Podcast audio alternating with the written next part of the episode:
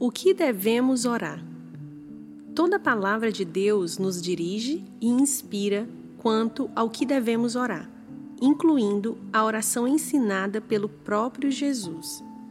Efésios 3, 14 a 21 diz assim: Por causa disso, ponho-me de joelhos perante o Pai de nosso Senhor Jesus Cristo, do qual toda a família nos céus e na terra toma o nome para que, segundo as riquezas de sua glória, vos conceda que sejais corroborados com poder pelo Espírito no homem interior, para que Cristo habite pela fé em vossos corações, a fim de, estando arraigados e fundados em amor, poderdes compreender perfeitamente com todos os santos a largura e o comprimento e a altura e a profundidade e conhecer o amor de Cristo, que excede todo entendimento, para que sejais cheios de toda a plenitude de Deus.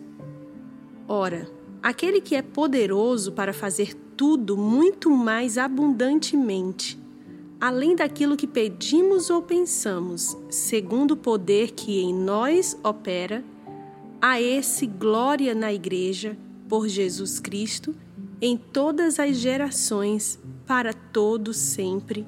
Amém. Quando perguntamos sobre o que devemos orar, instintivamente voltamos à Bíblia. Porque é a Bíblia que nos inspira e direciona. Quer seja quando Jesus nos lembra que devemos sempre orar e não desfalecer. Quer seja quando Paulo lembra aos filipenses que não sejam ansiosos por qualquer coisa, mas em tudo que se voltem a Deus em oração. É a Bíblia que nos mantém no trilho certo.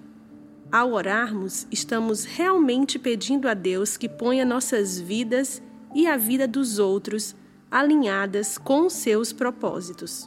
Quando oramos desse modo, podemos fazê-lo com confiança. Assim, podemos orar por nosso mundo, para que homens e mulheres venham a crer no Evangelho. Podemos orar para que os trabalhadores sejam enviados aos campos de colheita, conforme Jesus disse. Podemos orar pela obra do Evangelho em nossa própria vida, para que sejamos santos, alegres e gratos.